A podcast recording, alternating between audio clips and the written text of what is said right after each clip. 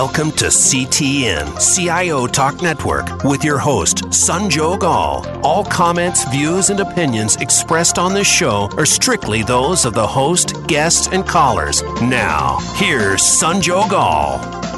Hello and uh, welcome to this segment on CIO Talk Network. And to learn more, please visit ciotalknetwork.com. And as always, we invite you to join the discussion on Twitter and look for this show as hashtag Smart City. The topic for today uh, show is how smarter are smart cities now, and our guests for today's uh, show are Otto Doll, who's the CIO with City of Minneapolis. Hi, Otto. How are you? Uh, fine. Great, great to have you. And we have Scott Cardenas, who's the CIO of City and County of Denver. Hey, Scott, how are you doing? I'm doing well. Good morning. Good morning to you. And uh, we have Torri Martin, Director of Smart ATL with the City of Atlanta. Hi, Torri. How's life? Hello. Thank you. How are you guys doing this morning? Good, good. So we have a quite uh, you know prestigious set of leaders here, and love to talk about smart cities. We started talking about this subject at the very uh, inception when this was still an idea, and people were putting it in a sandbox and say, trying to see what they were doing. Now, a couple of years down, number of uh, cities who have claimed that they have become smarter cities and millions and millions of dollars spent into it we have to see where we are, how far do we have to go, and the, comp- the organizations, the cities who have really claimed that they are smart now how smarter are they? What what has changed? And the ones who are waiting for this to happen with them or just getting started or somewhere in between what learnings they can have? So let's talk about the the, the definition of smart city. When we started we said okay we'll have smart water smart waste smart other types of management. What is truly a definition? And I'd like to start with you otto. What do you how do you define a smart city well, to me, a smarter city is one that applies technology to help make a city safe, livable, economically viable, run well, and protect its environment while eliminating disparities. And, you know, those are, of course, somewhat aligned to the vision and goals of the city overall here in Minneapolis.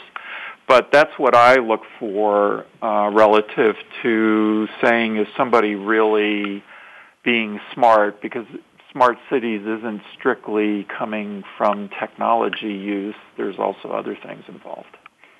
So when you say this, Scott, I'm going to come to you based on Otto's response. I could have said that five years ago that organization is trying to be smarter.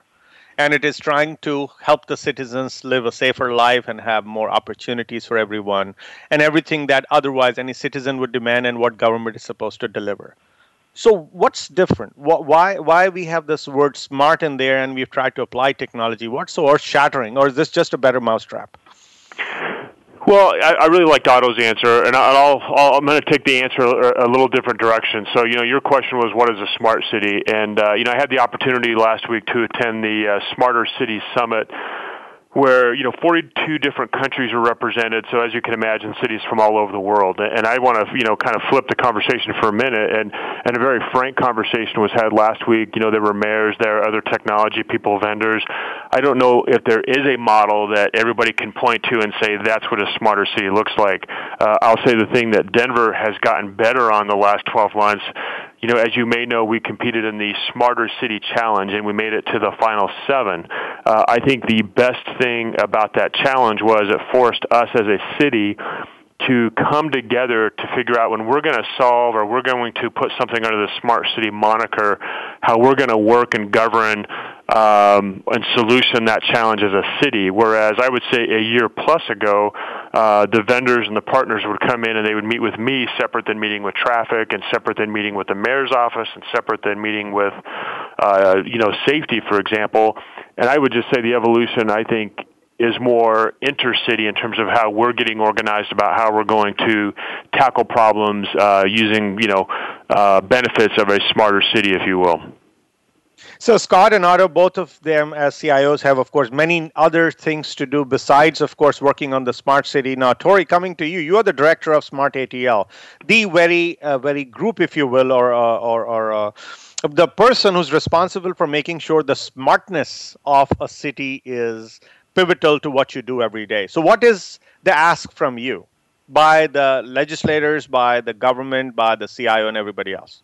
Uh, right. So Um, I, I agree with um, the other two speakers today about the definition. Um, everybody has a, a little bit different.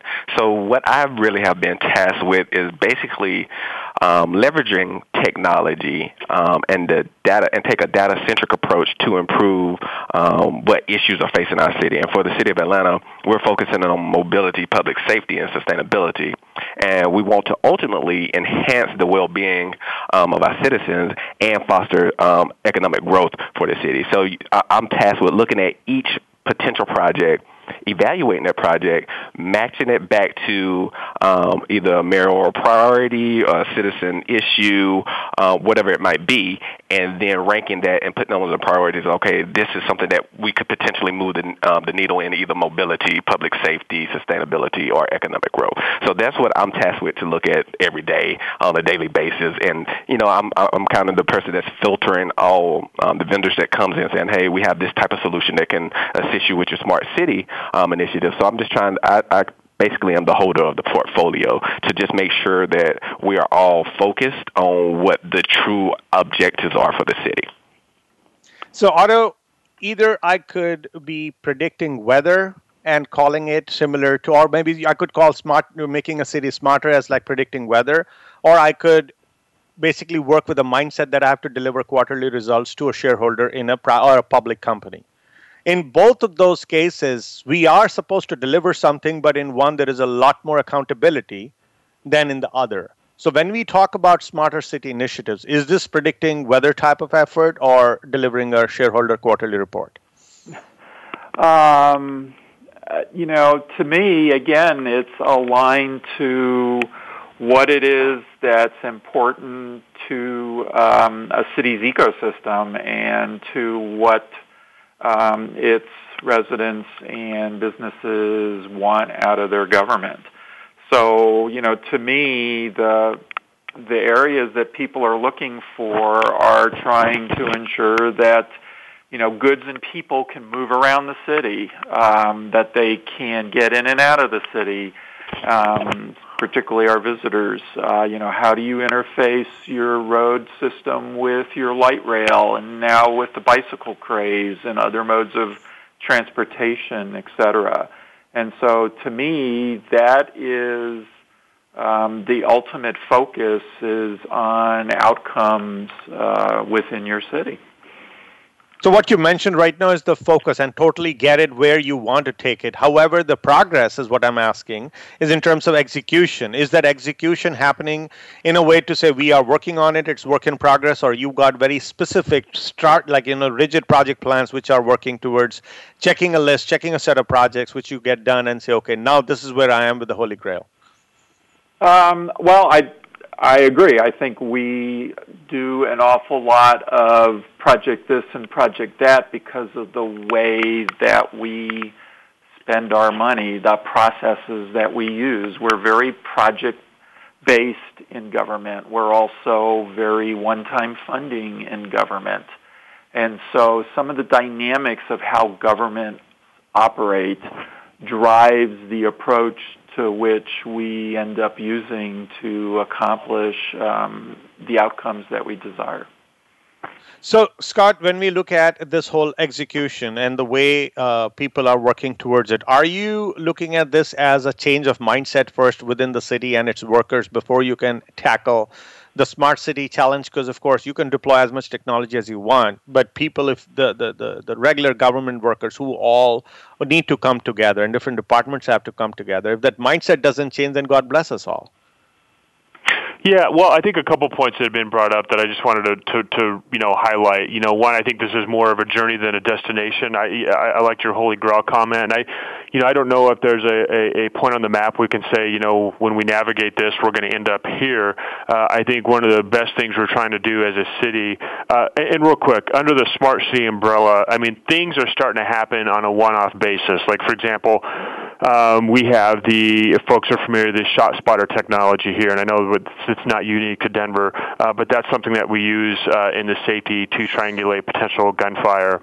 We have various irrigation systems around the city uh, that are, you know. Um, connected to the internet, if you will, so they can be managed remotely. I mean, so there are many smart initiatives that are underway that at the time solved a specific business problem. And I, I think to the, you, what you're asking me is we're starting to get better programmatically uh, about how we're trying to plan the plan. So before I think we go execute any further, um, I think we're trying to understand what problems are we trying to solve, whether it's mobility, it's traffic, it's, um, uh, for example, IBM was in here on a Smarter Cities initiative around homelessness in the region. So I just think we're being smarter about developing the program before we go execute.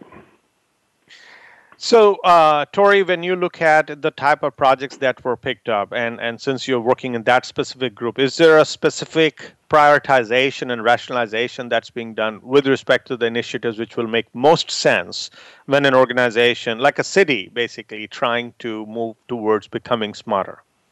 Um, I think there is. Uh, so the approach that we took here in the city was um, no, normally, like you know, my co-hosts, uh, my co-speakers um, have said, you just buy technology to try to, and throw it out there just to solve some type of problem that's currently facing you or that you think is the problem.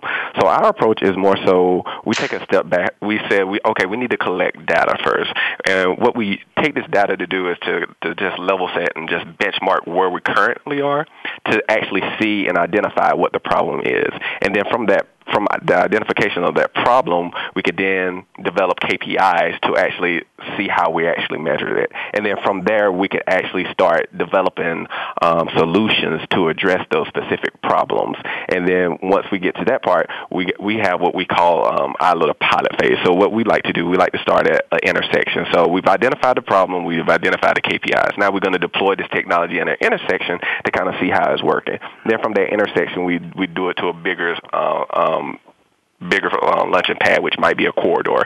And then from that corridor, we go to a district because at those various levels, you're going to find different things that you wouldn't necessarily have found out in the smaller test pilot. And then from there, you go to the citywide smart city um, deployment phase. So I think it's that, that taking that data uh, centric approach, as I talked about earlier, to kind of really baseline where we currently are and then actually using that data to develop solutions to address those problems. Otto, when it, I'm, I'm going to piggyback on Torri's response. So, in terms of rationalization and prioritization, do you think we are still hazy about the challenges and the opportunities we need to overcome given a, a given a specific city? Because you have a specific set of functions you deliver, you have a set of criteria based on which they have to be delivered. So, it should all be known, or is there still some esoteric areas or something uh, you're finding between the cracks as you go about this smart city initiative?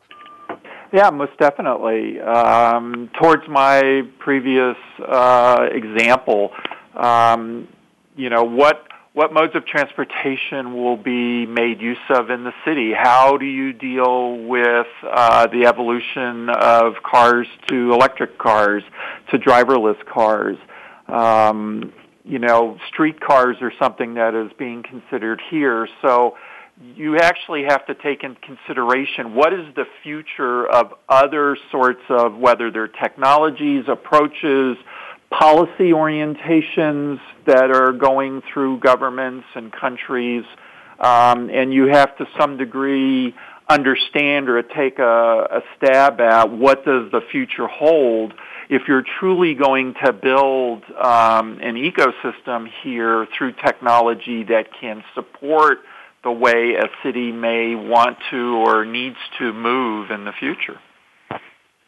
Let's take a quick break, listeners. Uh, we'll be right back after these messages, and let's. Uh, I'll come back to you, Scott, and let's talk about the level of col- collaboration that ought to be happening because there is learning already in other cities.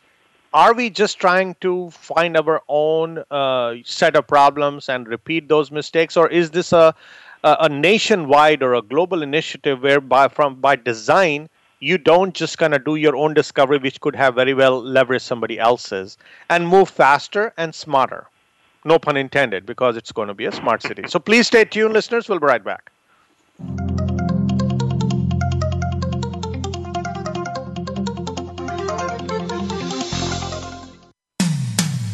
When it comes to business you'll find the experts here Voice America Business Network. Are you a business innovator or are you just sitting on the sidelines?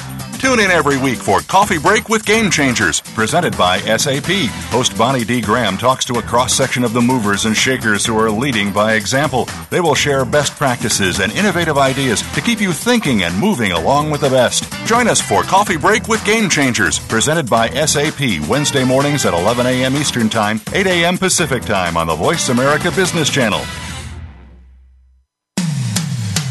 It comes to business, you'll find the experts here. Voice America Business Network.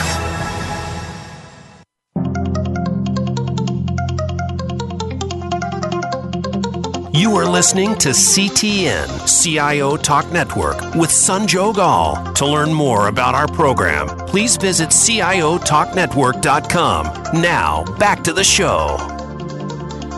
Welcome back. Uh, so, Scott, my question is how smart are we being in terms of uh, working on our cities, in terms of making them smarter? And, and I'm referring to the collaboration because there are there is this is a path less uh, traveled. However, it has been traveled by others. So, how much of that learning is being leveraged? Yeah, yeah, no, great question. I'm going to go back and reference something I said, I think, on one of the first questions, which is uh, you know, the, the Smarter Cities Challenge that the U.S. Department of Transportation came out with, a it was great, and it was I thought it was great for them to say, hey, we don't have the answers either. And what I thought was interesting in the process, as you can imagine, as a participant, we were asking a lot of questions in the beginning, like, what are you looking for, right? How can we frame our response? And I think they were very open and vulnerable back, saying, we don't know what it looks like. That's why we're doing this challenge. So we, you know, their, their response was, we'll know it when we see see it. Uh, but if we knew what it was, we wouldn't be doing a challenge, right? They would be executing and, and doing something. And so I think that that's just uh, an example of, of Denver as well. Um, my example earlier was go back a year when, uh, you know, pick your partner, pick your vendor. They would come in and meet with me differently than meeting with Public Works. And so in the past, we never collaborated in the city. Uh, and I live, for example, I love what Torri's doing in Atlanta. I mean, just his position in general. I think it's very methodical, pragmatic. Uh, it sounds like a great model. Uh, I, I think in Denver's case, it took this Smart City Challenge to bring us together as, as a governing group that in the future, when we tackle smart city initiative and challenges, uh, it won't just be me at the table as a technologist. I'll be at the table with the mayor's office. I'll be at the table with, you know, Public Works, uh, Office of Sustainability. So I think to the heart of your question, um, collaboration in the city is something we Denver um, had to mature and had to get better at, and I think we're poised well for the future, uh, acknowledging it's been a very um, uh, lear- learning past year for us. And see, when you say the word collaboration, I'm actually referring to, of course, within the city, but even more so across cities, so that this is never seen as, oh, city of Denver is trying to become smart versus city yeah. of Atlanta or Minneapolis. Okay, g- thank you for the qualifier. So yeah, so a key part of the challenge, and I would say we embraced it. We thought it was something that uh, uh, we were looking forward to. So part of the Smart City Challenge, by the way, is that the model had to be scalable and portable. And so one of the first things we did, we, we were were part of the final seven, and there were 78 cities that participated we reached out to every city who uh, did not make the final uh, cut, if you will, and invited them to participate as part of our collaboration. And so I think everybody knows by now Columbus, Ohio is the winner of the challenge. So we are ready to co- collaborate with Columbus. Uh, we're ready for Columbus to collaborate with us. I, I think you're right. No one city is going to solve this alone. I, I think the collaboration is moving forward are going to be key. And, and I think the Smart City Challenge did a great job of reinforcing that. They want to take that model and make sure that's portable and sca- scalable to other cities as well. So, Torri, I'm sure you did not grow up knowing about smart city is going to come to you when you are at this level, right? So, so right. where are you going for learning? You're just looking at other people. So, is a blind leading blind, or is it more a, a, a thought leadership standards pool or, or a global consortium, which actually is working towards building that not maybe a hundred percent what like a unanimously uh, agreed upon model, but at least something which you can look up to. Where are you going for that? Uh, well, that's a good question. So, what we've taken, um, I've actually reached out to various cities across the country, and also have inter- um, interactions with um, um, people from Barcelona, um, which is considered the gold standard for uh, smart city. Um, so I really reach out to them to try to get lessons learned, things about, hey, if you could do it over, what would you have done differently? Um, so I definitely think it's something that I try to not make the same mistakes that have already been made um, by other cities, and I try to learn from that. And so I, I, I literally probably weekly reach out to various cities from Chicago to Austin um, to Kansas City, um, and then of course also we have connections um, um, in Barcelona. So I think it's just pulling us all together to try to just build this, build off the lessons learned from each city. I think is um, the approach that we've been taking. So you said Barcelona being a gold standard. Can you tell why that is? Well, I think it's because they started out at an early time when nobody else was really thinking about um, smart cities, and so they really kind of proved a lot of these ideas that we're talking about today out over the course because I think they started back in the early 90s looking at becoming a smarter city. Um, and one of the things that um, they realized is that, you know, the biggest enabler for smart cities um, is fiber. So you know they deploy the fiber through uh, throughout the whole city, and that just led to all of these other capabilities of what they can do. Um, so I think that just having that that foresight to envision and believe that that's where cities and that's where technology and that's where government operation was going to lead to, I think that uh, set them apart from people right now. So, Otto, if I were to request you to go to Barcelona, spend whatever time you have to get literally their blueprint and try to implement in your city, what would prevent you? What what would be the anomalies or or or, or uh, deviations that you will be forced, even though that you know this is it? So the life is good, right? So you have a blueprint, you can go and execute on it. Yeah, well, you know, I have a saying that uh, there's no such thing as best practices, just somebody else's practices. And um, don't get me wrong, Barcelona and a number of cities around the world have made good progress.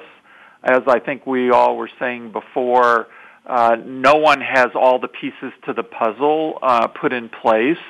And so it's like anything else. I can learn from anyone. I think the city can learn from anybody. But it doesn't necessarily mean that um, I feel that anything can just be lifted up and moved without some degree of potentially tweaking, modifying, maybe even completely changing some of the focus um, of what others have done.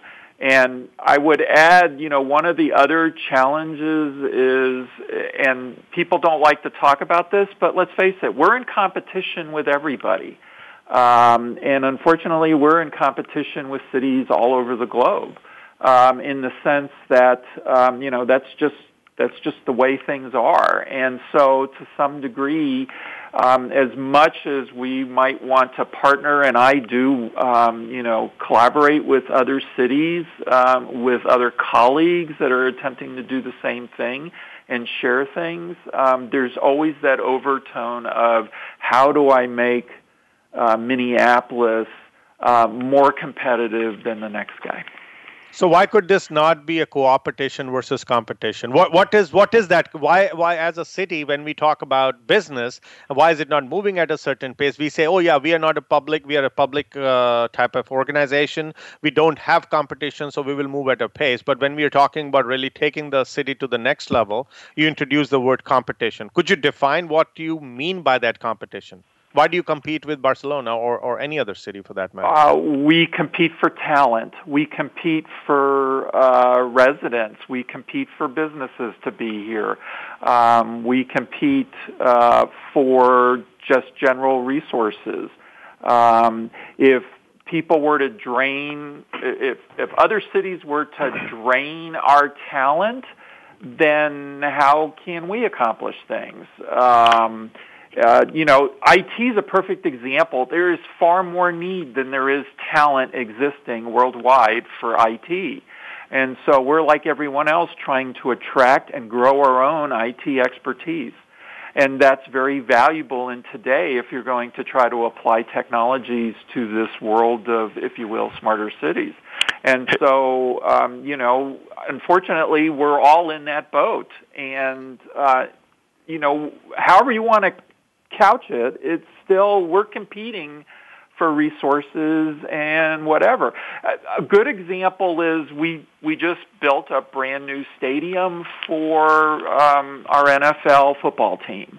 All right, there was a lot of debate over, well, let's put it somewhere else. Well, it's a huge economic engine for the city because it's in the city. Sure, would we have gotten some benefit? Maybe if it was 10 or 20 miles away? Possibly, but because it's here, it becomes an engine for growth. It's completely redone a whole other part of the city. So, you know, this gets played out uh, in many different ways, and you know, we're lucky to have that. There's not a lot of cities that have um, an NFL stadium in them, et cetera, et cetera. Hey, so, hey Sanjog, could I expand on that? This is Scott, right? Correct. This is yep. Scott. I'm sorry. Yeah. So, so actually, I, w- I want to wholeheartedly agree with Otto. In fact, a comment was made last week at, at the New City Summit. If cities were businesses and corporations, they would represent the most competitive landscape we have in terms of, of competition from a competing for businesses, competing for residences, residents and resources. So I, I just want to concur that it is a very competitive landscape. And then you brought up a point earlier about, um, you know, is this a cooperation or competition, something to that effect. And, and, I, and I do want to say that it is a competition, you know, and it is hard to pick up those blueprints and implement. Like, for example, we talked about Barcelona, uh, South Korea. Um, uh, Denmark is doing a very, uh, I think it's a very cool thing around um, uh, an electronic data management platform. They call it the City Data Exchange you know, there are elements of that that we'll probably uh, use and implement. But but my point is, it, it is a couple fronts. It's hard to pick up one blueprint and implement it in your backyard, so to speak. And I just want to reinforce the the competition thing. Uh, we feel it, we see it, and I, I think it's a very real thing. Uh, this is Torri. Can I add just one thing as well to that? Um, I, I do agree with them as well, but I also would just want to add that uh, it's a competition that leads, uh, in my uh, in my belief, to cooperations. For instance, when you're dealing with traffic management, especially in the city of Atlanta, we have various regions that really impact our that is a part of our metro um, area. So if you can have that that traffic management system not just work in the city of Atlanta, but spread throughout other jurisdictions that touch and border you, um, I think that lends uh, open to uh, cooperation. So that's when we we partner with um, um, our Georgia Department of Transportation and the local um, cities, the other municipalities, to kind of bring that for that opportunity to integrate this traffic management. So that's the only thing I want to add to it. So let's take a quick break, listeners. We'll be right back, and let's talk about what do the citizens want. Did they say that I want? Uh, uh, do they have a wish list of sorts which you are pursuing? It's almost like becoming, you know, customer-centric organization where you're essentially going to ask citizens, or in that, uh, in a commercial enterprise, a customer, or try to understand what they want and then center everything around it. Is the smart city initiative in any of the cities that we talk about across the globe? Is it really starting with asking citizens, or some people in Ivory Tower are dreaming things up? Please stay tuned, listeners. We'll be right back.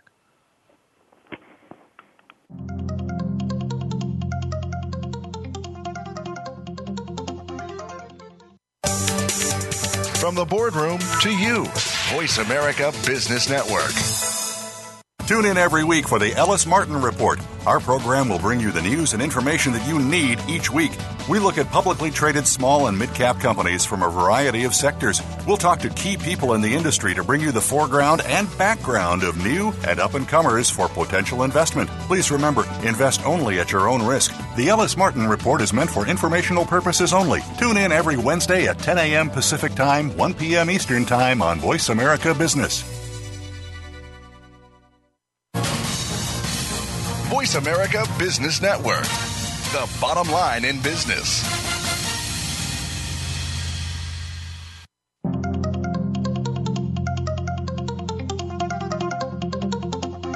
You are listening to CTN CIO Talk Network with Sanjog Aul. Now, back to the show. Welcome back. So, uh, Otto, the question here is that in a commercial enterprise, the ones who are really successful, they have their ears to, uh, to the ground, they continually talk to the customers and align the whole organization around it. And since smart city is an evolution, it's an opportunity, it's it's an area of innovation. It it to some extent should mean that you should be listening to the citizens and let that drive the whole thing versus legislators or, or CIO or anyone in the city workers. What has been done to make sure that it becomes a citizen aligned or citizen centric initiative in true sense where they're the ones driving it in a way? Sure, uh, most definitely. Uh, and citizens actually get um, some degree of input because our political process, uh, at least here in Minneapolis, our council members um, have a ward of residents uh, who voted them into office. A lot of them are very vocal about what they want so um, or what they see as challenges, um, and so uh, those end up getting communicated into government, and then we react to that. Now, um, you know, there's a lot of talk these days about how to further engage the public in our decision making, et cetera. Um, but most definitely, I think that has always been there just by the very nature, starting with our political system. The second thing, of course, is we as uh, civil servants, we go out and ask the public uh, what's going on.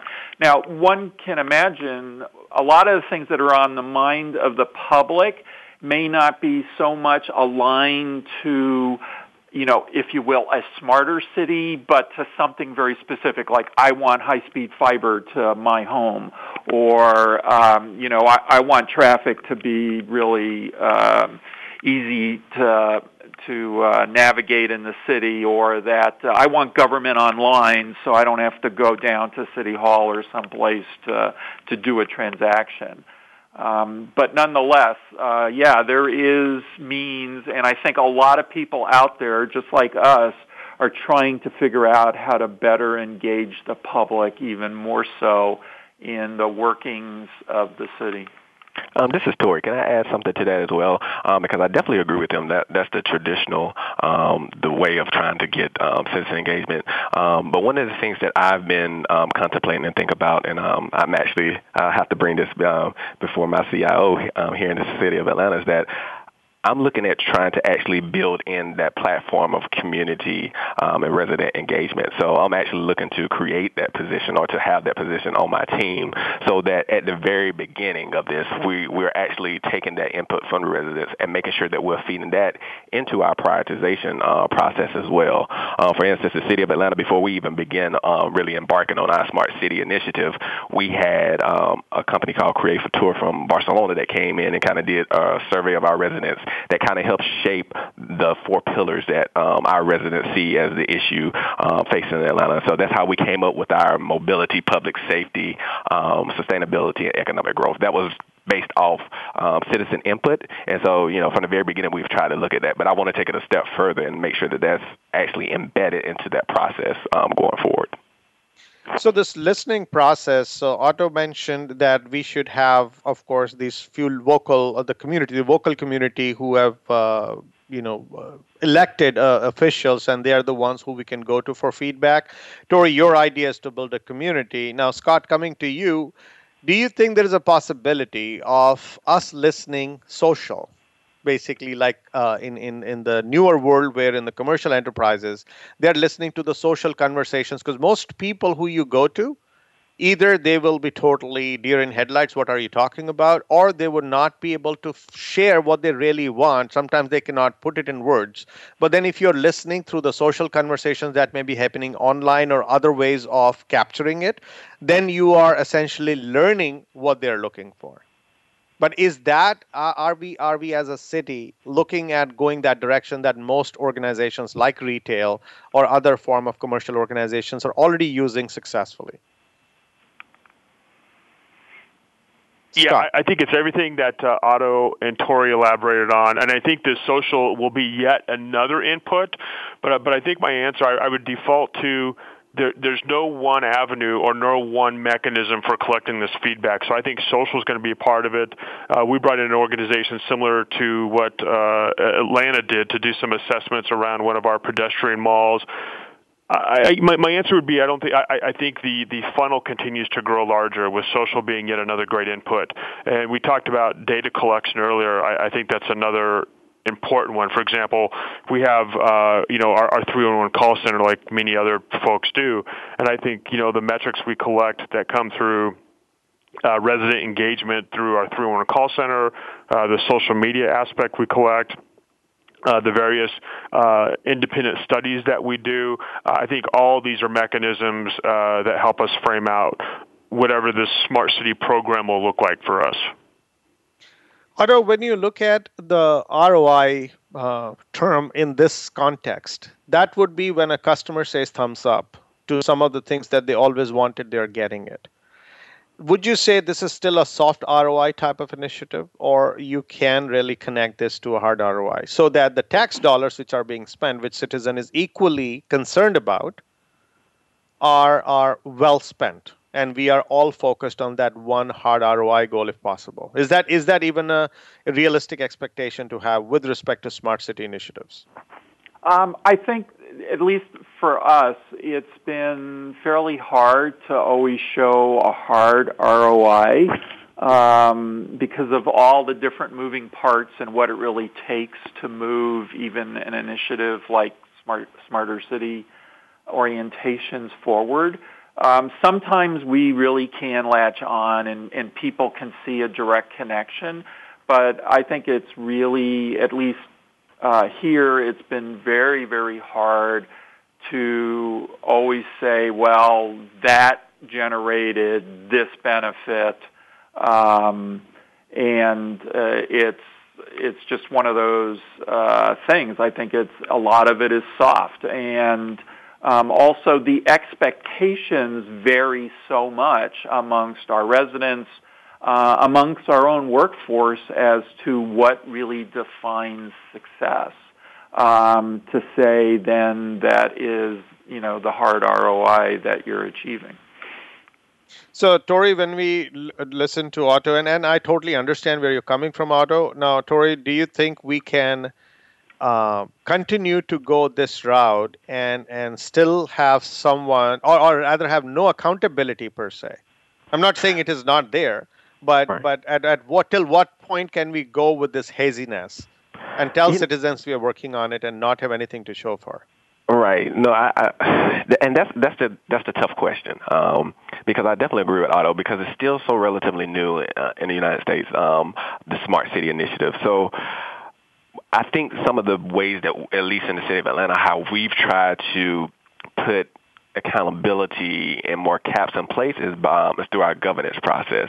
So uh, we have like a smart cities team that kind of vets everything, gets budgets together, um, and kind of put together these soft some might be hard ROIs, and then we present that to um, our executive governance boards, which consist of city leaders as well as partners from outside of the city to kind of say, hey, you know, this is the right way to go. Um, we think that this could be um, a potential way to to move forward, but also trying to offset the liability or the burden on the taxpayers um, by developing these partnerships and having companies to invest um, and also take some of this risk off of the city um, because a lot of this technology we don't know if it really will work. And so being able to identify and look through this interoperability um, between these various ecosystems and technologies, I mean, I'm sorry, not but ecosystem, but these various technologies that you're going to be putting into your ecosystem um, is, is, is very important. So that's why we kind of took the approach of um, for instance, we're, we have this demonstration project, which is North Avenue, uh, where we are using this as the platform to test out these various uh, solutions to see if they work, to kind of see if it, it's, it's, even worth the time and the effort to move forward with it.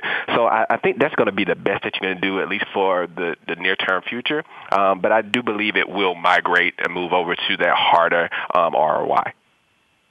Scott, if I were to request you to inventory the top three challenges which are holding you back from going full throttle on the Smart City initiative, what would those be? Yeah, uh, ones we've talked about, but I would say collaboration and governance in the city about how we're going to process and funnel these. Uh, I think the citizen engagement is is another huge aspect um, to make sure that it's part of our process in terms of gaining that feedback. And then I think the third, I think, you know, we're talking around it with this ROI piece, but I think the reality is there's a real cost to, to this. So in some aspects, um, you know, to what extent can we uh, execute on some of these ideas and visions and, and be methodical in, in terms of some of the approaches? But th- those would be my top three. And when you share these top three, are these going to be the same issues when we talk in 2020? Because they no. are chronic, or they are what is why is that a challenge today, and why would it not be a challenge tomorrow?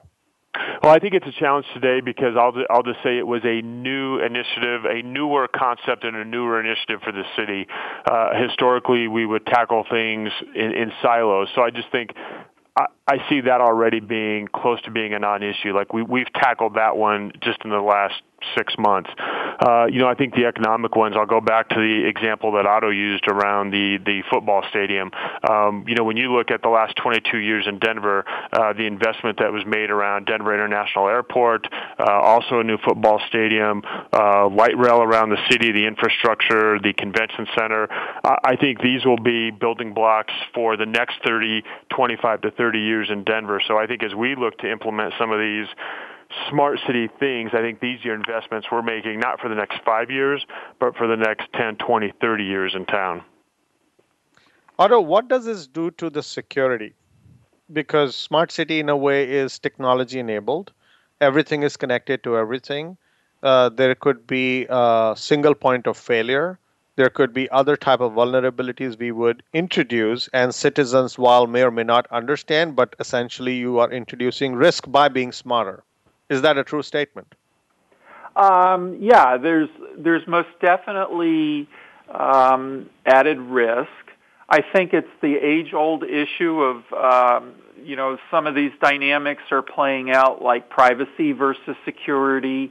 Um, there's the issue of efficiency versus privacy and security, and so those are I think there are dynamics that are always there, and um, it's it's unfortunate, but as we know in the security world, that's an ever evolving environment that seems to get all the more complex and challenging to meet.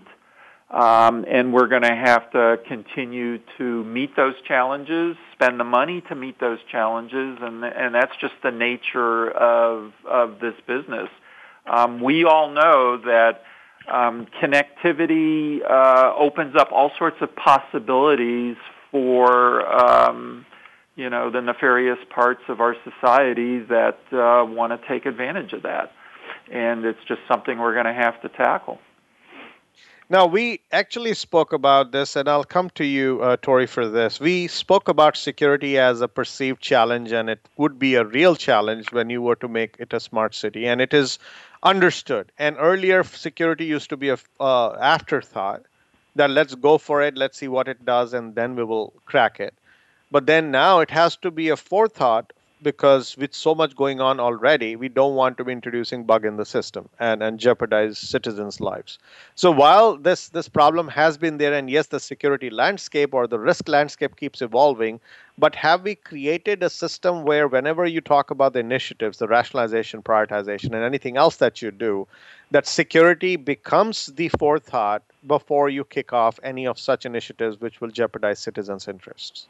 I think you're absolutely right. Um, security has to has to be a forethought, and so um, one of the things that I try to do is um, I talk with our security team whenever we're trying to introduce um, a new technology um, into the into the city, um, and not only that, we have different outside of the the smart city report structure. We have various um, review boards um, that have to take a look at these different te- types of technology to kind of vet through those security things. So we have this uh, security um, um, board. We also have our um, architecture review board. So all of these various boards have to also take a pass um, at the various technologies that we're trying to um, uh, implement to, to make sure that those security issues or vulnerabilities are addressed up front.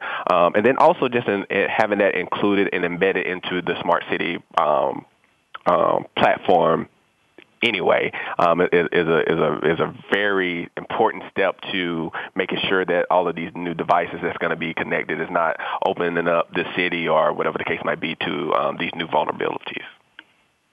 Let's take a quick break, listeners. We'll be right back and let's talk about the stakeholders, the, the leadership and the management, which is uh, impacting how a city becomes a smart city or how smarter it gets. In what all ways they need to understand, get educated, or get enlightened in order for them to be able to support in the most effective way, and where are we uh, falling short of that expectation? Please stay tuned, listeners. We'll be right back.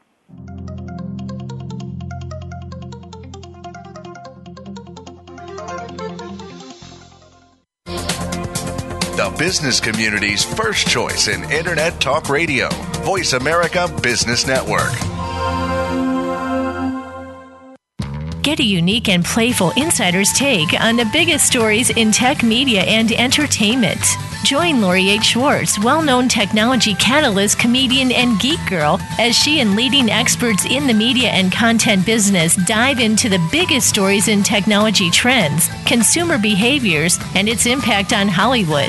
If you're looking to respond to the tech fueled changes in the marketplace, then tune in to the Tech Cat Show Wednesdays at 1 p.m. Pacific, 4 p.m. Eastern on Voice America Business and syndicated to Voice America Women's Channel. When it comes to business, you'll find the experts here. Voice America Business Network.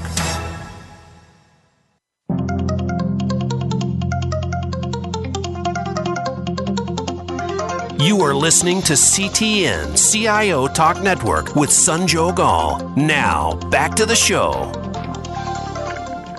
Welcome back. So, uh, Scott, we are looking at the education that we may have to impart uh, to the the stakeholders, the managers, the leaders, the elected officials, because they, of course, may have the best interest in mind, but in sometimes in that whole process of the evolving landscape, whether it's of security or what could be done to make a city smart, um, they may not be able to keep up, and that could prevent or reduce the, the effectiveness and the speed of decision making and overall execution.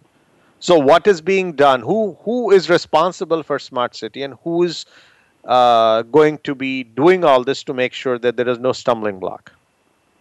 Yeah, well, I would say within Denver, I think we're blessed. We, have got a very, uh, very um, you know, in, involved and passionate mayor around this subject. So, so our mayor, Michael Hancock, I, I would say it starts there. So the good news is when an initiative is happening, it's rare that um, it doesn't have the right attention or visibility. So I would say intercity, uh, we're very aligned with ma- mayoral initiatives and ultimately what that goal is. And I, and I don't know if this is exactly where you were going with your question, but I thought it was important to kind of weave this into the conversation. Not only Denver, but I was impressed with going back to the Smart City Challenge, I, I had the, for, the good fortune to hear the other uh, six cities pitch their thing. I think smart cities can also be this great enabler of how to connect um, parts of the city that today uh, may not have the same either access uh, to, there may be a digital divide, uh, there may be uh, traffic and geographic issues in the city, uh, there could be issues, for example, uh, with the education system. So I think Smart City can be this great enabler to areas of the city that, for example, may be in an area of need. And um, but I think a, a couple points there to your question. One, uh very strong mayor who's very involved and passionate about this subject. And I think the other part, you know, weaving in the citizen piece and, and, and the uh, uh, inclusion collaboration, I think not uh, overlooking what smart city, city initiatives can do to uh, bring the whole city together, um, I, I think would be uh, remiss to not bring that into the conversation. So, Scott, while you are blessed, I'm sure there are not many who could say the same. So, when we talk about the actual accountability of who is going to deliver smart city, number one, that has to be identified clearly. And secondly, if the person and or a group which is supposed to do that, they have to make sure that the stakeholders, which could be elected officials and other government officials who are supposed to, in one form or the other, either validate, approve, or bless it, they are the ones who are proactively enlightened and or educated or brought up to speed so that they are not slowing down the process so what what is what is to be done for those who are not as blessed well well, so I'll just let I'll throw out an example, and then I'll, I, I would invite uh, Toronado to give. I'm sure they have great examples in their cities as well. But uh, I think one of the things that you know people need to consider when a, an initiative or an idea comes into the city. For example, let's say it's ShotSpotter, which is uh, the ability to triangulate gunfire. Well, that's a safety initiative. So what I like to say about technology or my role, I seem to be this intersection that invariably you have to come through to get a solution, you know, uh, designed, implemented, and tested. So although that was driven by safety, you know, it had oversight and participation from the mayor's office, so it had that visibility, but it was driven by safety. You know, homelessness is something we're, t- we're trying to tackle as a region using better analytics and getting people to the right resources. You know, I'm involved from that uh, EDM uh, analytic perspective, but that's not a technology-driven initiative. So I, I think to answer your question, what I would say is, you know, when you start to build that collaboration and that potential governance in the city, I think that's a starting point. point, and then I, I would welcome Otto and, and Torri to uh, give, give some great examples as well. Otto, uh, this, oh, well, I got let Otto go first. Oh, uh, Otto here. Uh, you know, I, I when I get asked something like this, um, I always remind people, look a city doesn't have unlimited resources. One would not expect it to. Prioritization of what we do, um, unless you've got a mayor or a council that they have made that the cornerstone of what they want to accomplish, um, our initiatives are going to get pushed up against whether it's public safety initiatives, whether it's public works initiatives, or whatever the case may be. And, uh, you know, so I think that has an awful lot of influence uh, beyond someone not really getting the concept and seeing the value potentially in these smarter city um, opportunities. And so I think that, uh, t- to your example, I mean, we use ShotSpotter as well, um, and uh, but it's really that it's tied to public safety. And when you look at where the money is spent, the two biggest buckets of money being spent in the city, it's public safety, not just police, but fire and health, um, as well as public works. And so, um, you know, uh, smarter city initiatives that align very well to those areas have a better chance uh, being prioritized in a way where they will actually get executed upon. Sorry? Uh, yeah, so I definitely agree with um, everything that they said. Um, I think the only other thing that I would add is that it, it, it goes back to communication um, or the outreach and engagement, and not just with citizens, but also to those elected officials. Because if they feel uh, a, a part of the process, which they should be a part of it as well, and they're informed and well versed on uh, what the city is looking at doing, um, uh, a lot of times that help reduce um, um, that that hindrance. So just making sure that you're communicating it well um, to the leadership leadership uh, throughout the whole city, as well as making sure that the various commissioners or department heads are in line and on board and giving input to it. Once you have that collective whole from an operational standpoint, um, supporting it and backing it, um, and then also that, communicating that over to the uh, elected officials that represent the people, I think that's where you bridge that gap and, and it kind of um, diminish that that hindrance or that challenge. So, um, Otto, one final question about the people. Uh, you mentioned initially that you would like to make sure that we we are, of course, in competition because we don't want the talent to go out because it's anyway limited. So, if you were to develop uh, your organization, and and that could mean technology and non-technology, what would you think should be the makeup or the type of talent that you need to have in these cities so that you can confidently develop the program and execute on it so that your city becomes smarter? Well, most definitely, uh, I want the residents of the city to be as IT savvy and participating in the digital society as much as possible. Uh, because I think that leverages those types of technologies that get deployed in, in both our personal and, and just life in general, um, that people can take advantage of that. Um, as a side note, obviously in our world, I, I would want a, a, a large, rich set of IT expertise among the workforce to potentially draw upon to fill my own organization. And so we have various programs to give uh, you know, to help people get that expertise, to bring in new people into the IT field uh, in order to hopefully not just uh, potentially come to work for the city, but also be available for the businesses, institutions around the city as well. And so I think that is is one of the biggest keys for us is the um, you know the degree to which our residents um, are into, if you will, the digital society and their comfort level and how they make use of technology in their own lives at work. Um, that really allows us to have a strong platform to carry out a lot of the smarter city types of initiatives. On behalf of the show and our listeners, I'd really like to thank you, all three of you, Otto, Scott, and Torri, for sharing your thoughts on how the different cities can work together, maybe in a cooperation approach versus competition, and see if we can all move forward and have better life for the citizens wherever they live. Thank you so much again. Thank, Thank you. you. And listeners, please like us on Facebook, search for CIO Talk Network, and be sure to follow us on Twitter and also join and enjoy the engagement on LinkedIn group. Thank you again for listening to this segment on CIO Talk Network. This is Sanjog Aul, your talk show host. Till next week, take care and God bless.